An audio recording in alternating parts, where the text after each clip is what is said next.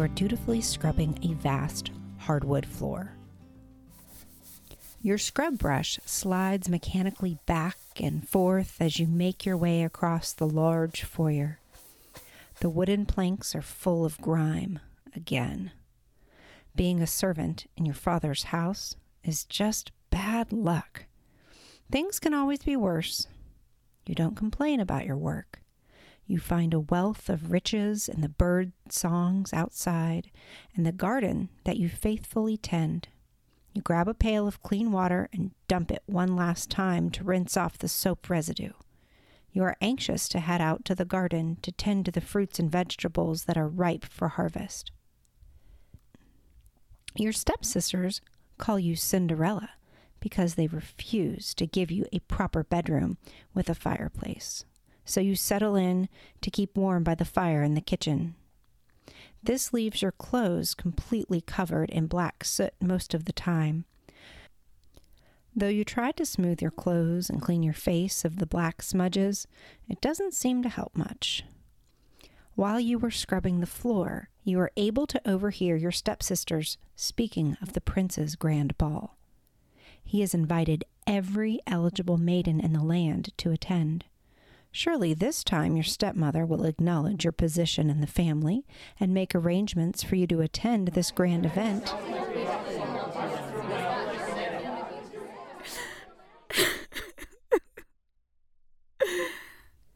Don't cry, my dear. You hear a voice from behind you in the garden. Don't cry. It will all be well. Chin up, there now.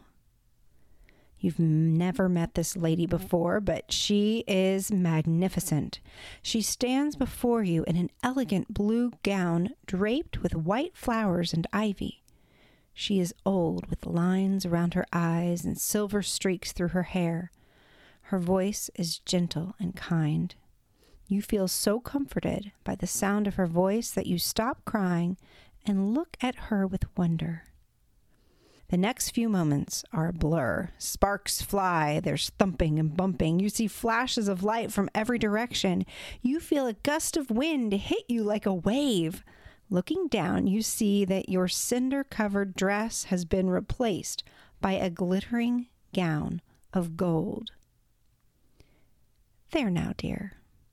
Fetch me a pumpkin, and you can be on your way you bring her a pumpkin that you've been watching and caring for all summer. It's a large peach colored pumpkin. Its soft flesh is as smooth and cool. You grab your pruning knife and cut it from the vine. Walking over to your godmother as she points to the ground, indicating where you should place the fruit, setting it down, you look up at her. She nods. No sooner do you put down the pumpkin than it turns into a glittering rose gold carriage.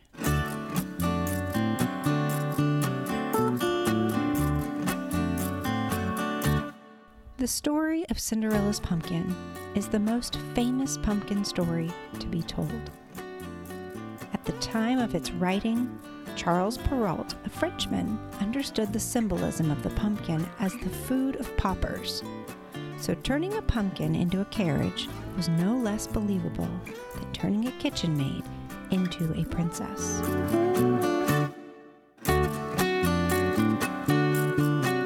You are listening to Naturalist Kids Podcast, where we bring the stories of nature to life to encourage you in your quest to learn more about this great world.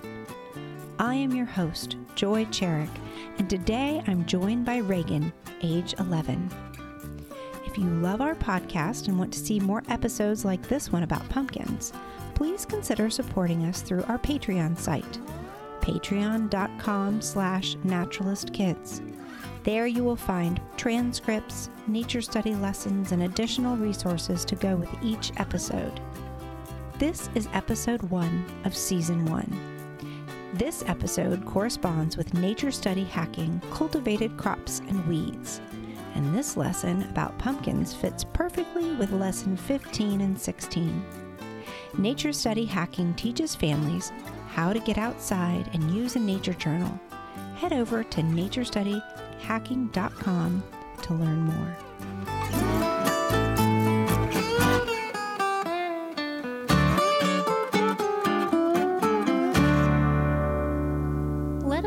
Consider for a moment how we use the pumpkin in modern life.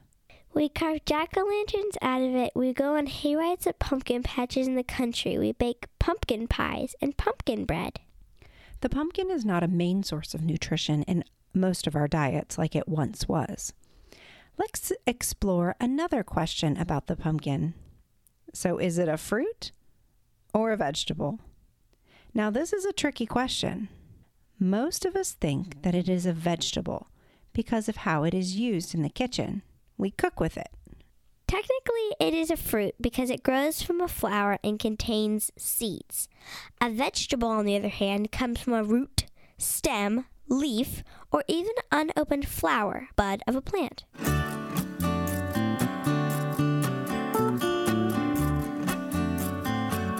So, why do we decorate with pumpkins and eat pumpkin pie?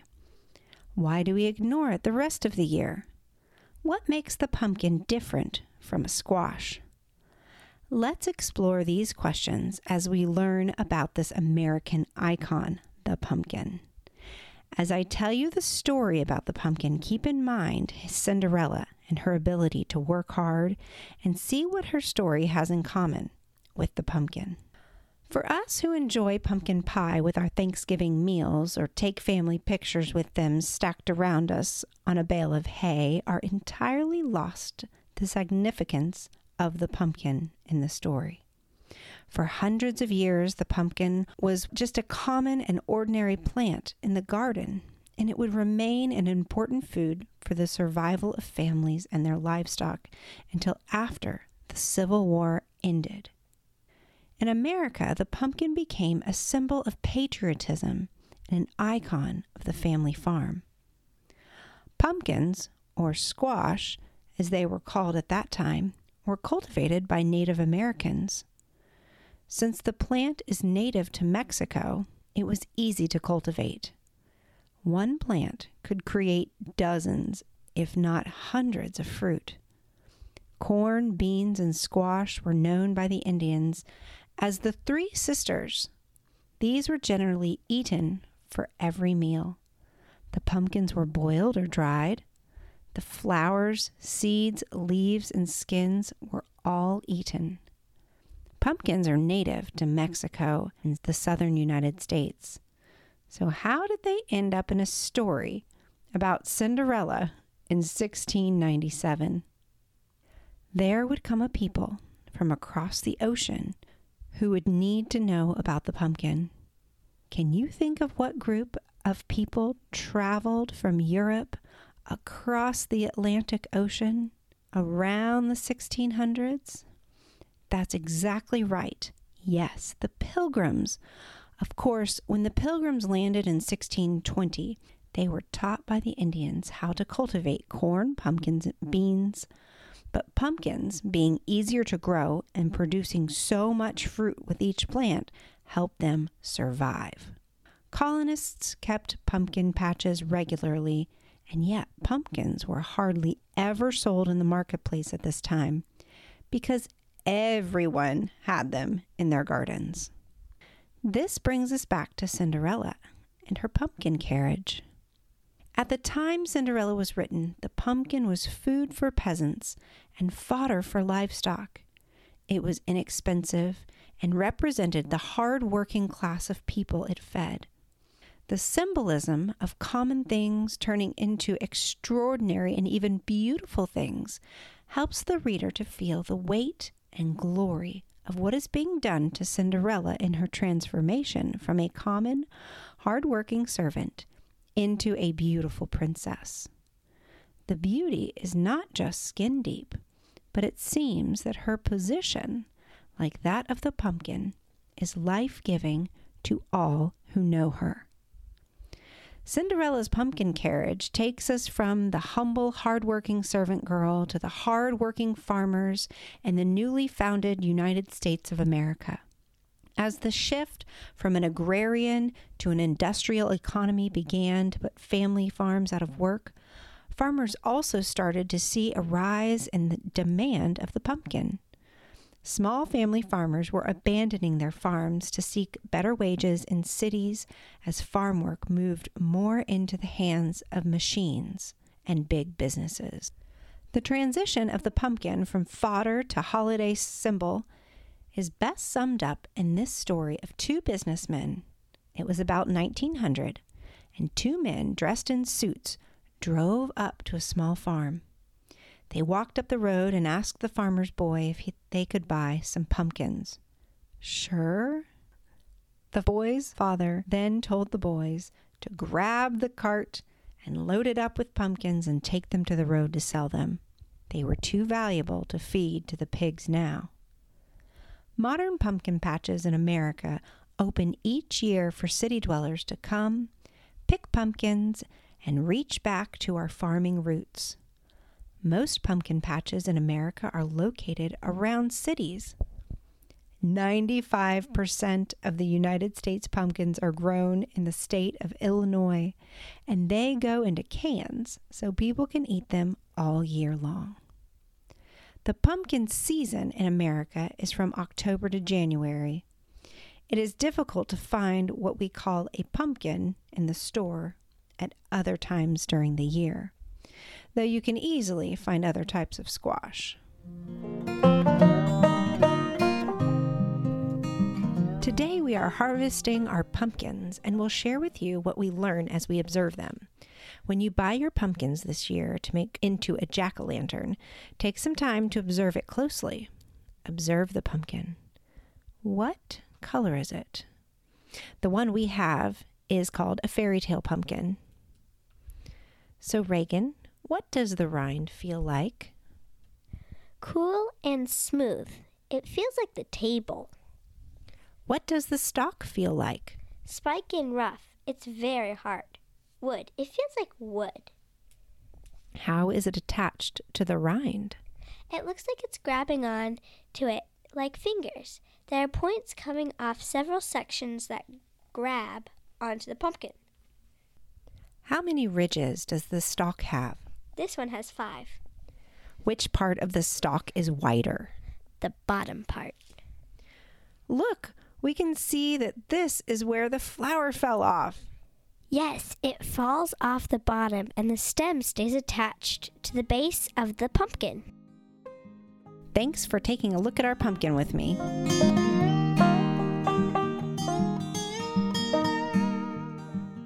Our favorite poem about pumpkins comes from a man named James Whitcomb Riley, and he was from the state of Indiana. He wrote poems using a local dialect, meaning he used the slang and accents of the people around him when he wrote to help the pieces come alive. We want to share a part of his poem, When the Frost is on the Pumpkin, with you. Before we read the excerpt, there's a few things to know about farming life. Corn and pumpkin, as we mentioned earlier, were planted together. So when the corn was harvested, they would stack it upright to dry so that they could use the dried corn stalks for food for the cows and other animals over the winter. In this poem, he says the corn is in the shock, which means it's stacked up and twined together to dry in a shock. Another name for food is fodder, which is specifically food for cows and other livestock. So now, when we read the poem, you will know what he's describing because it really is a marvelous country scene. Today, we will read the first stanza of this poem and we will post a printable version in our patreon.com slash naturalistkids page as a gift to our patrons. When the Frost is on the Pumpkin by James Whitcomb Riley. When the frost is on the pumpkin and the fodder's in the shock, and you hear the kyouck and gobble of the strutting turkey cock, and the clacking of the guineas and the clucking of the hens, and the rooster's hallelujah as he tiptoes on the fence. Oh, it's then the times a feller is a feelin' at his best, with the rising sun to greet him from a night of peaceful rest, as he leaves the house bareheaded and goes out to feed the stock, when the frost is on the pumpkin and the fodder's in the shock. Thanks for joining us as we explored the history of the pumpkin today. Did you learn anything new? We'd love to hear from you. Please leave a review in iTunes. It will help other budding naturalists find our show. We will leave you with a quote today by Teddy Roosevelt. He said, The lack of power to take joy in outdoor nature is as real a misfortune as the lack of power to take joy in books.